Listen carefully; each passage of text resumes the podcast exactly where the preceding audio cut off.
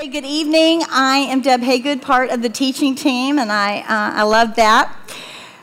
Love the summer study, Women in the Word. It's just so neat because we can be relaxed and easygoing, and it's light outside. Isn't that fun? Great snacks. We can drink iced coffee.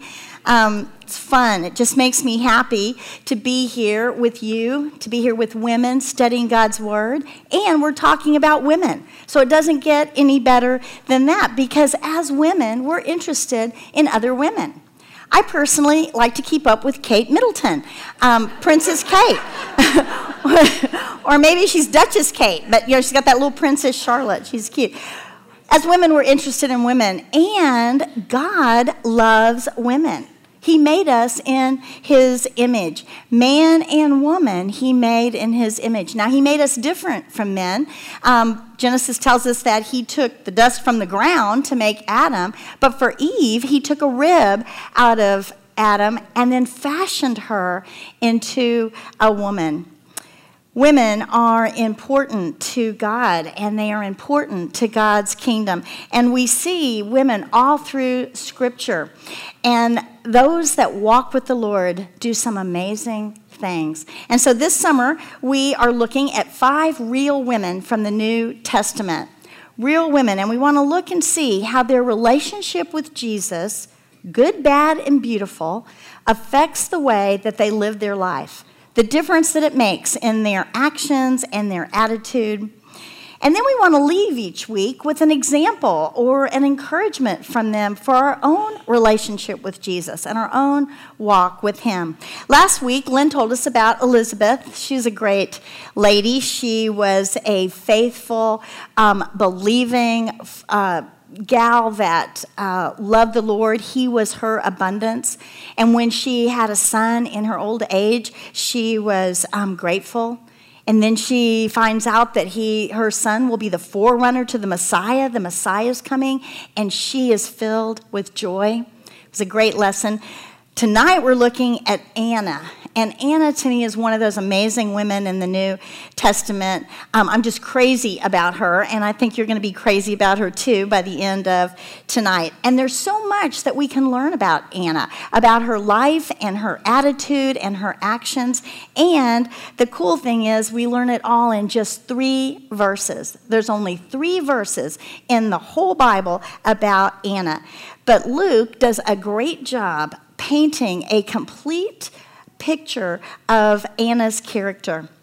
Now, Luke is the author who wrote the Gospel of Luke. He was a physician and a historian. Okay, so now let me say and remind you that this is God's Word. It's inspired by the Holy Spirit. God inspired each writer with his words to put down, but he used their individual personalities and writing styles as they penned his words. And so Luke, as a doctor, he was a man of science, and so he considered the facts very carefully. And as a historian, he was meticulous in his research. He cared about details. They were important. And so he was interested in interviewing reliable witnesses. Lots of times, primary sources, as journalists say, first-person witnesses to that. Because Luke was most interested in writing the truth about Jesus. Jesus, the one who calls himself the way and the truth and the life. And so most probably it was Mary, the mother of Jesus, who told Luke this true story about Anna. Now, the title on your outline tonight is Anna, a widow who waited on the Lord. And at the end of tonight, you might each one have a different title for this. It will depend on what you see as the most important aspects in her life as we read and study about her this evening. But for me, I saw a woman who waited on the Lord. So what does it mean to wait on the Lord? Well, on your outline at the very top there, I have Isaiah 40:31. Let me read it. It says, "They who wait for the Lord shall renew their strength. They shall mount up with wings like eagles. They shall run and not be weary. They shall walk and not faint." This is how I saw Anna as I read these 3 verses in Luke. So the word wait means to expect. To look patiently And it can have the connotation of hope. And that's not just a wishful thinking hope, but that is a for sure knowing hope. And it comes from the Hebrew root that means to bind together or wrap around. And I think that is a great picture, a great visual of thinking of Anna wrapped around the Lord. Wrapped around the Lord. Now, when I picture that, it kind of makes me think of the mom walking down the hallway with the child, you know, on her leg, and she's doing this down. And whenever I see, how many of you in here have had that experience, or you've seen, probably every single one of you? Yeah. When I see that, I always think of my son, Ben. Now, he's grown, and he has daughters of his own, but when he was a toddler, he loved his mom, and he did not want to leave me. And so it was always hard to go into the church nursery or Mother's Day out, and he would grab hold of my leg, and, you know, you get the picture, and I'm going down the hall with him wrapped around my leg. That's the picture I see of Anna, wrapped around the Lord. But God doesn't get irritated at that. He's not frustrated with that. He loves it when we wrap ourselves around him. So let's look at Luke chapter 2, verse 36, and begin reading about Anna. It says, "And there was a prophetess, Anna, the daughter of Phanuel of the tribe of Asher."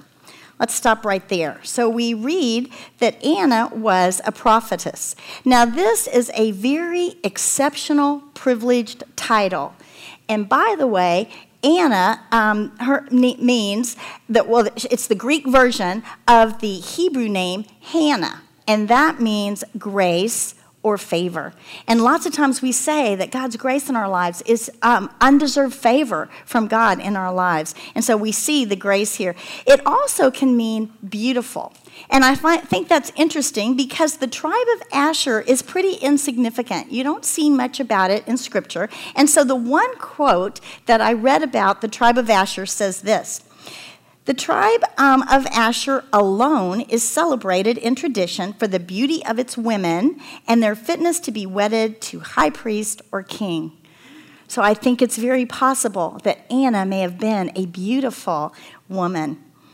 Now, Luke probably includes her father, Phanuel, we don't know anything about him, and this tribe Asher, so that we know she is definitely Jewish. She is Jewish. The Israelites were made up of the 12 tribes. And you remember the stories in Exodus and Genesis that Abraham's grandson was Jacob, and Jacob had 12 sons. And those sons and their families and their descendants became the nation Israel, the 12 tribes of Israel.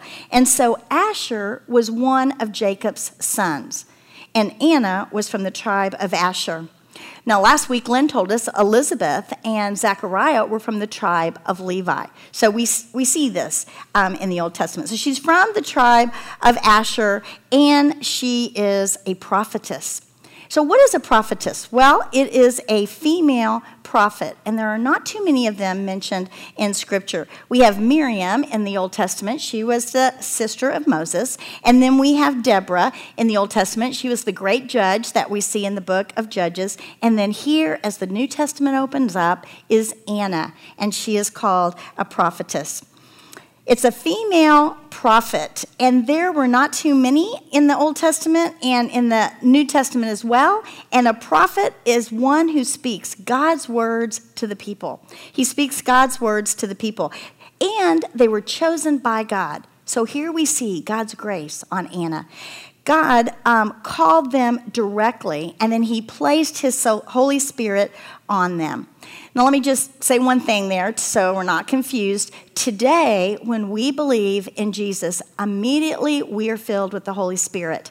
That happened with Jesus' work on the cross and his resurrection. And he told us that was going to happen. He told the disciples, when I go away, I'm going to send you the counselor. And then that's what we see in Acts. We see at Pentecost and through Acts, when the people would believe in Jesus, they would be filled with the Spirit.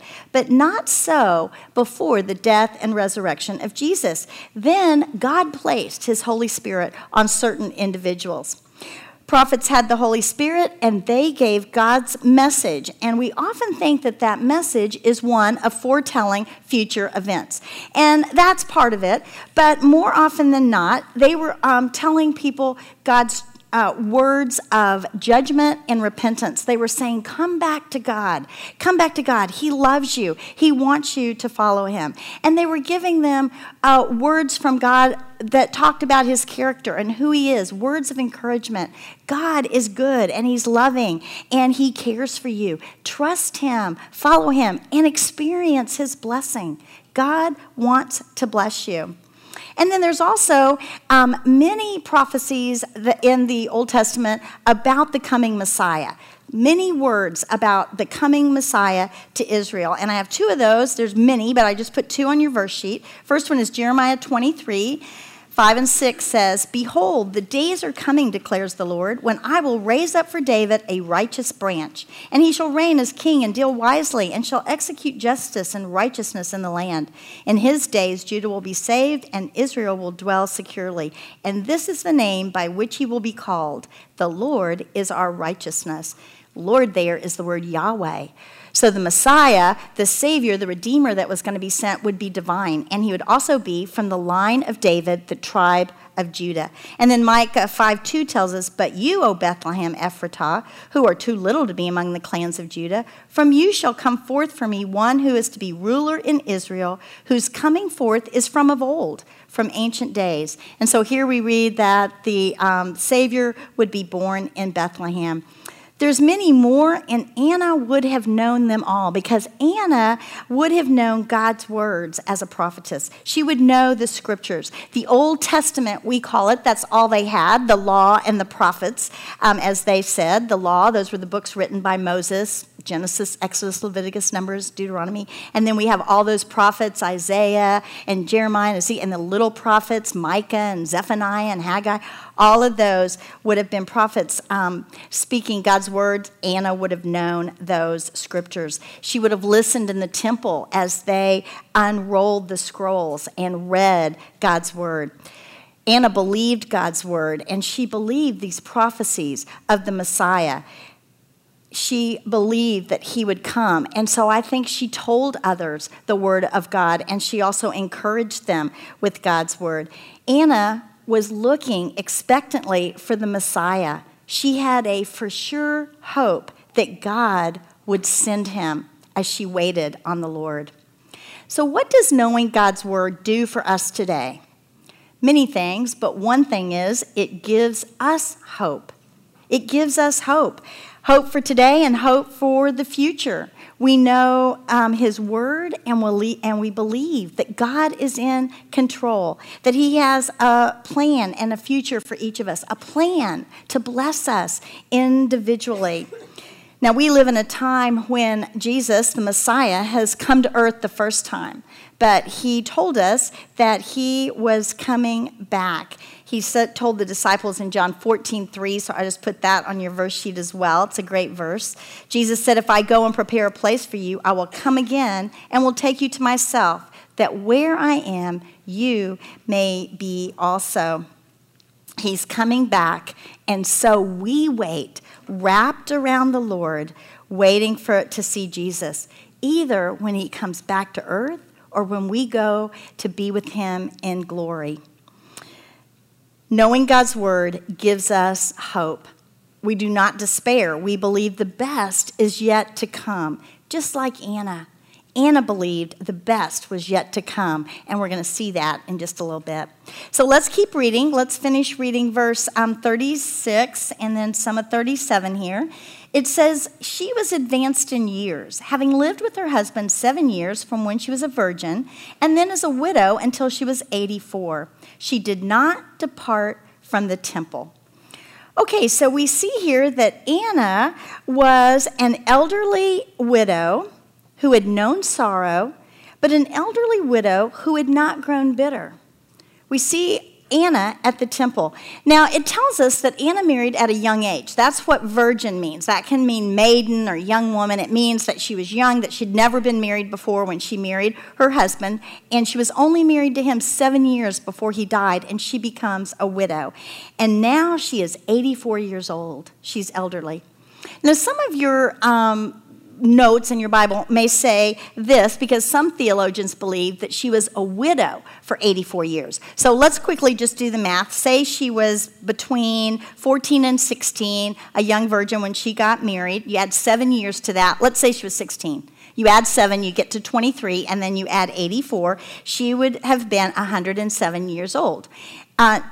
You know, that's possible, but for me, 84 years makes more sense, but truthfully, it doesn't really matter. Either way, she was elderly, and she had been a widow for many, many years, well over 60 years. She had known sorrow, and she had known hardship, and she had known grief, and some of you in this room are widows, and you know what Anna felt. You know the grief and the loneliness and the hardship that she felt, because it's hard for widows when they lose their spouse to become one, and it's a separating of that, and so that is very hard. And in Anna's day, without children, it would have been really hard for her to support herself. But we don't see her isolating herself from others. She's at the temple. We don't see herself living in the past. She's talking to others, looking forward, and she hasn't thrown an extended pity party.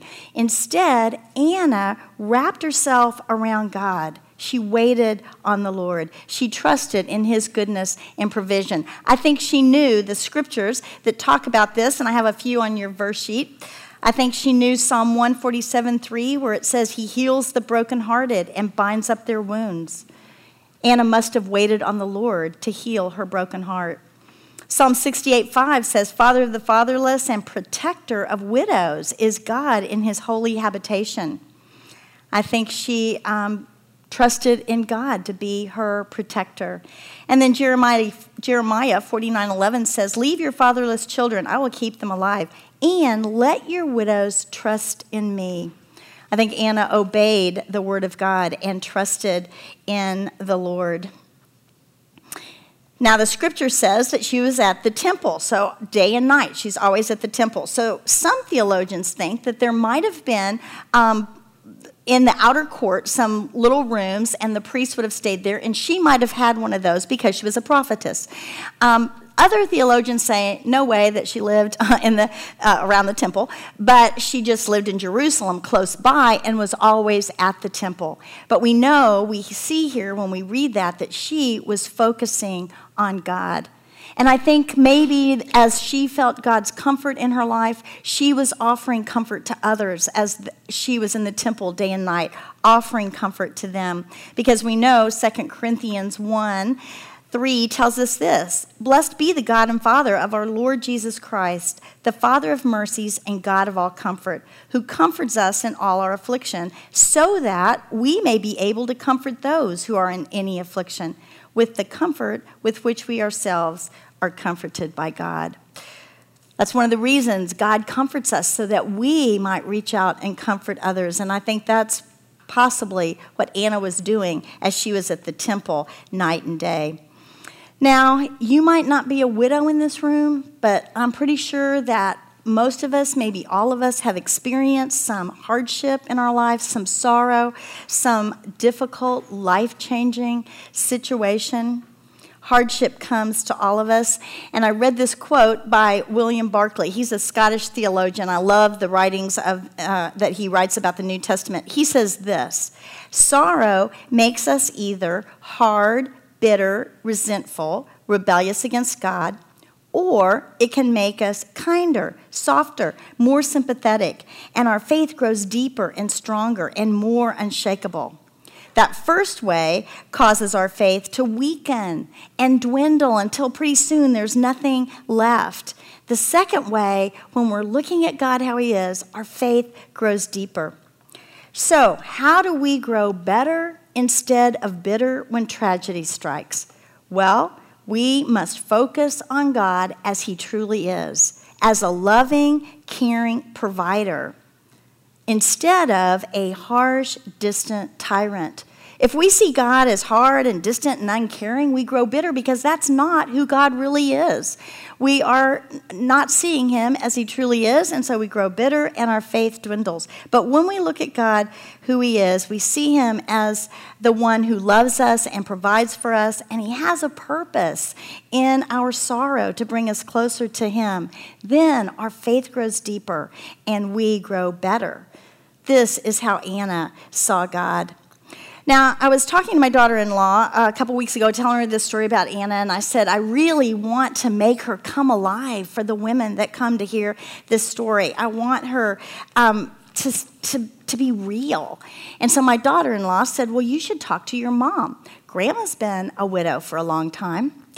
Now, Erin loves my mom, and she's right, because my mom, my dad died when he was 47 years old, and my mom was 46. And so now she's 86. So she has been a widow for 40 years. And my mom is a lot like Anna. She's known sorrow, she's known grief and loneliness, but she didn't grow bitter. And by the way, my mom's name is Anne, so that's something. She didn't grow bitter because my mom had a strong faith before my dad died, and her faith only grew stronger and deeper and more unshakable after my dad died. You know, everyone loves my mom.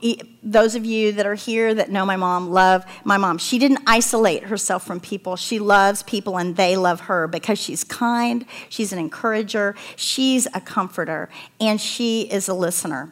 She loves to serve people. She's always thinking of others before herself, whether it's family or community or her church. In fact, she's had so many different ministries in her church that I can't even keep up with it.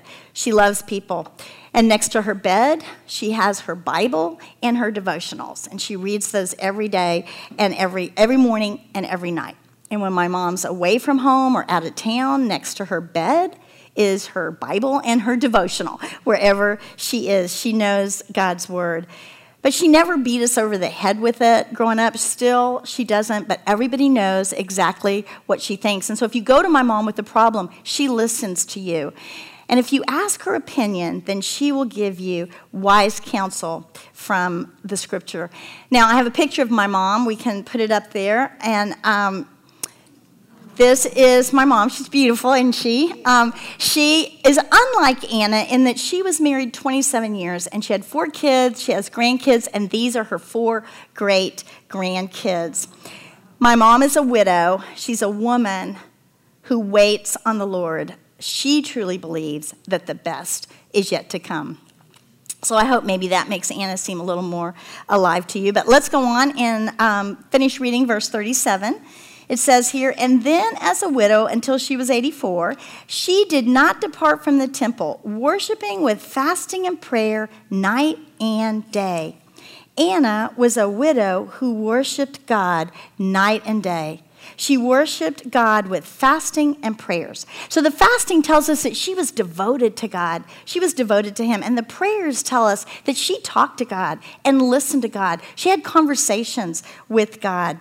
I found a definition of worship that I liked. It says, worship is expressing in words, music, rituals, and in silent adoration his greatness and beauty and goodness. The goodness of God. And worship is also adoring God and giving him glory for all he is and all he has done, to delight and revel in him, and to express to him the love that swells within us. That's worship.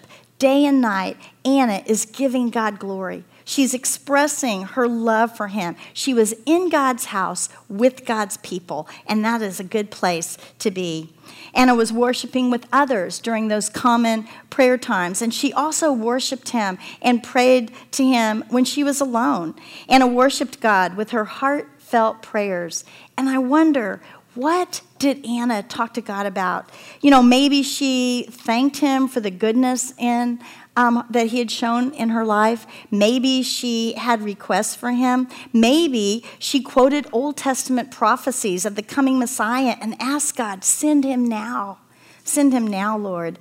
She must have prayed for Israel, God's people, This was a very spiritually low time for the nation Israel when Anna was around, because they were under Roman rule, and many of the religious Jewish leaders, the Sadducees and the Pharisees, they were far, far from the heart of God. They were all about meaningless ritual. They had no relationship. And so many of the people, most of the people, followed after them. They did not have a relationship with God.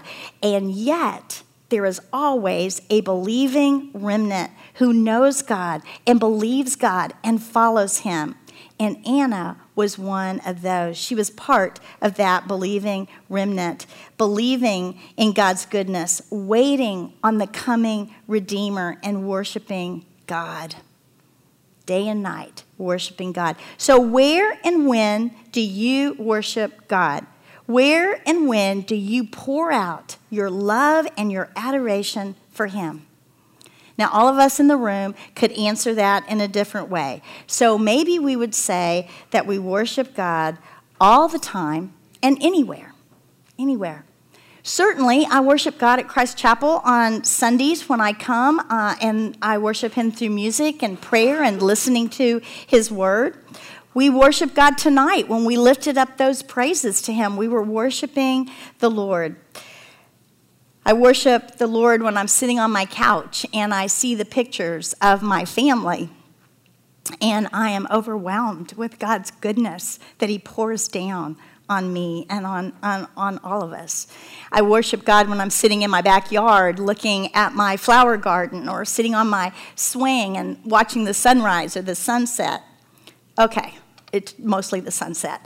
But when I'm there and I see God's creation, I am overwhelmed with worship and love and adoration for what he has created. Maybe for you, it's when you're in your car and a song comes on and it touches your heart and you are filled with love and adoration for God. You revel in him as love for him overflows from your heart. Maybe you worship him in the midst of helping someone who is struggling or in need, and you see in their face the face of Jesus.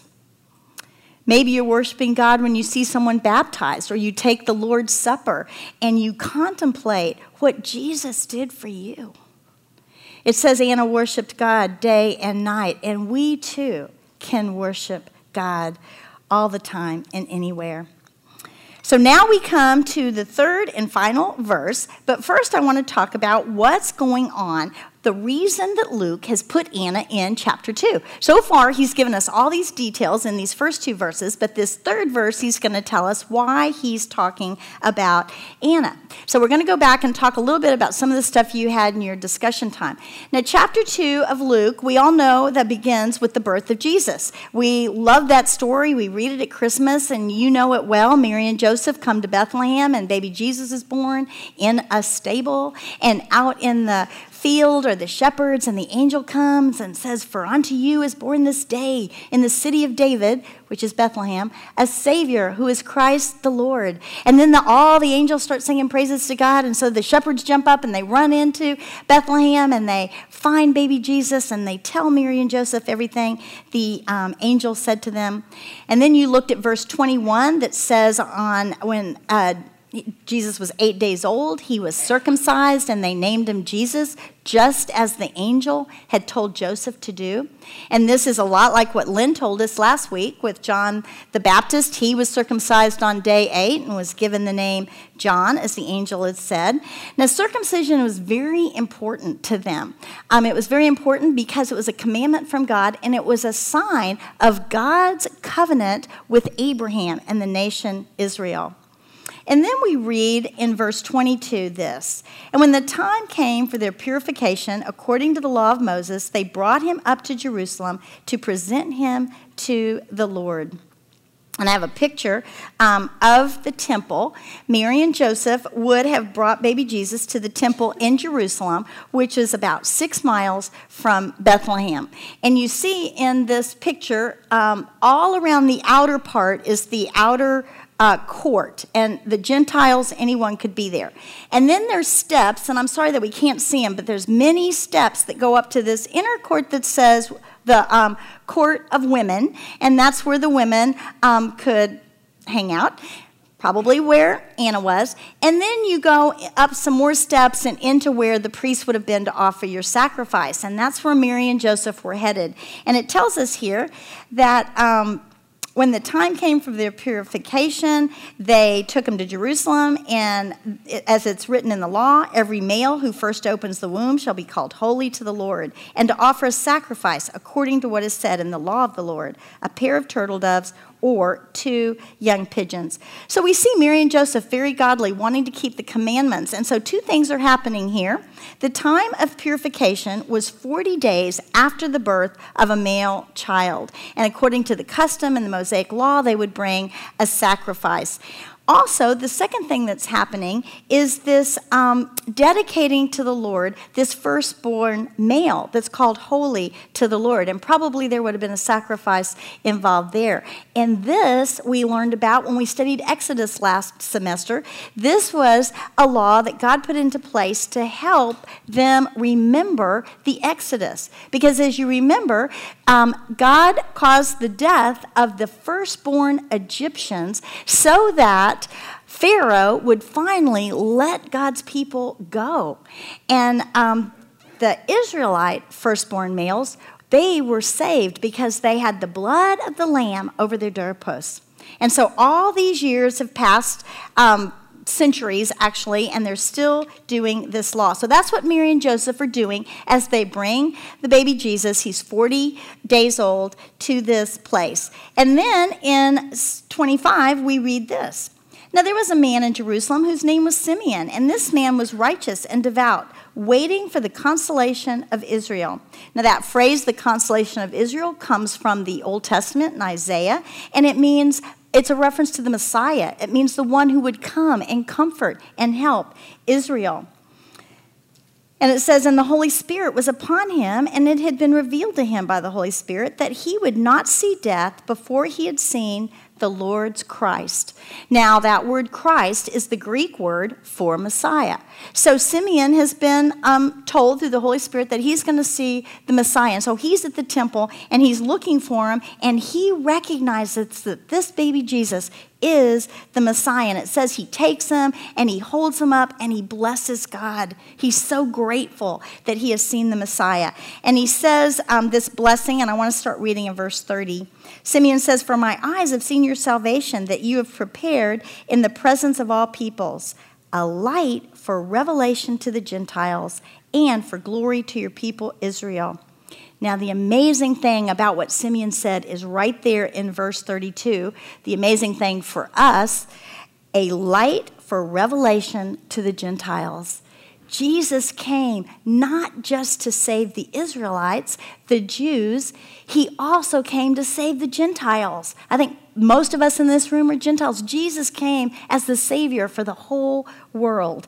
And it says here that Mary and Joseph marveled when Simeon said this. And so he hands the baby Jesus back to Mary, and she takes him, and then Simeon tells her this hard truth. It's not going to be easy for Jesus. Many will oppose him. And he says, and it will be like a sword piercing your soul, Mary. And who walks up at this very moment? And I think maybe in the court of women, there was Anna.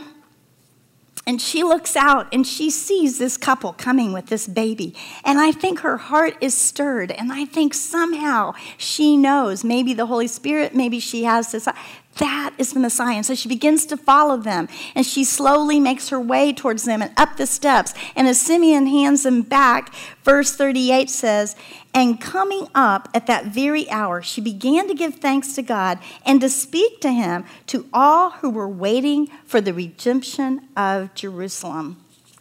Who comes up at that very moment? Anna.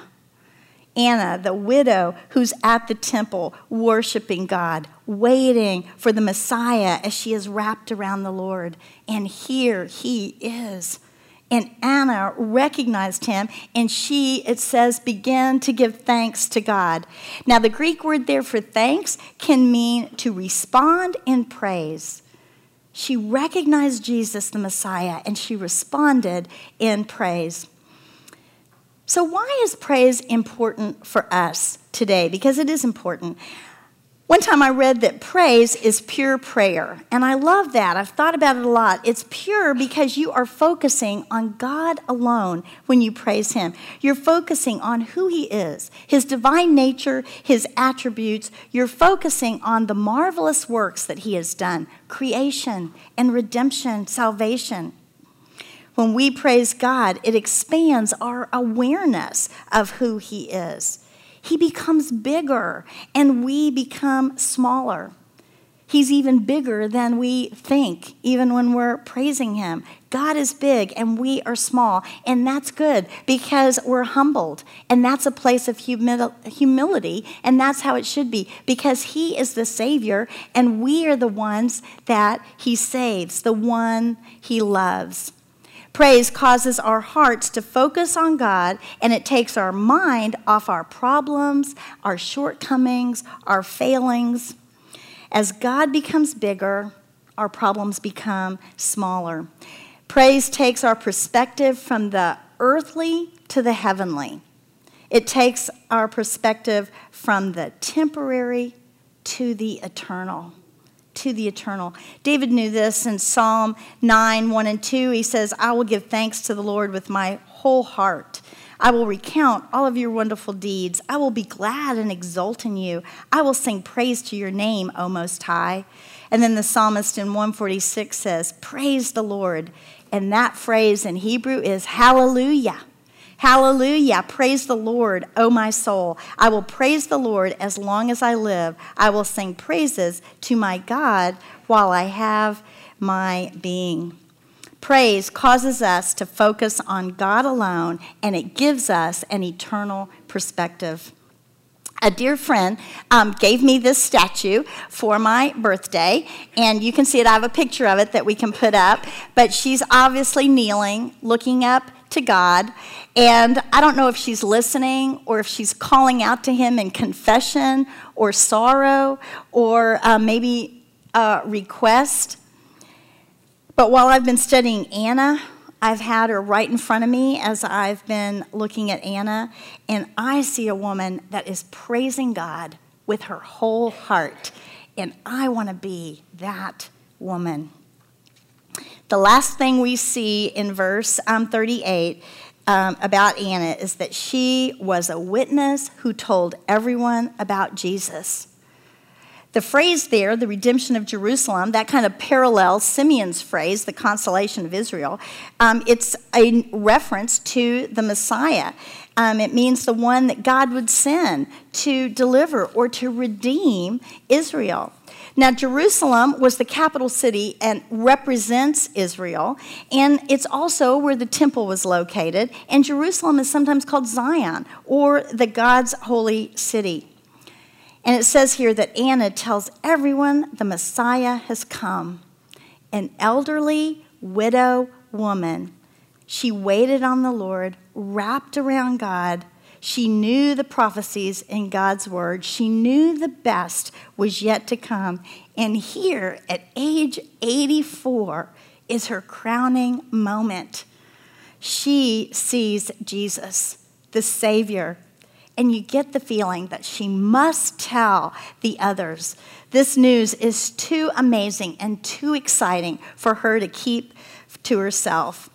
Now, all Jews would have known that God had promised to send a Redeemer, a Savior, to Israel. But very few were looking for him because of this low spiritual condition. And even fewer would recognize him and accept him. But there's always that godly remnant that would have rejoiced and believed Anna's words that the Savior has come. I read one quote that talked about witnessing, and it said this. I kind of liked it. Witnessing is taking a good look at the Lord Jesus Christ and then telling others what you have seen. That is what Anna did. So how does knowing Jesus affect your life? How does having a relationship with Jesus affect your attitude, your actions? What difference does he make? Now, that's a question that each one of us has to answer individually.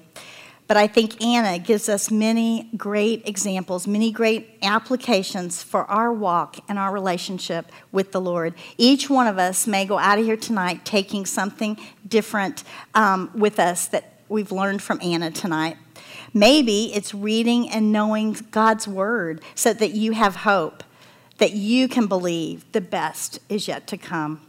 Or maybe it's focusing on God as a loving, caring provider in times of hardship so you grow better and not bitter. Or maybe it's expressing to God words and songs and actions of love and adoration, worshiping him more often, loving God most, and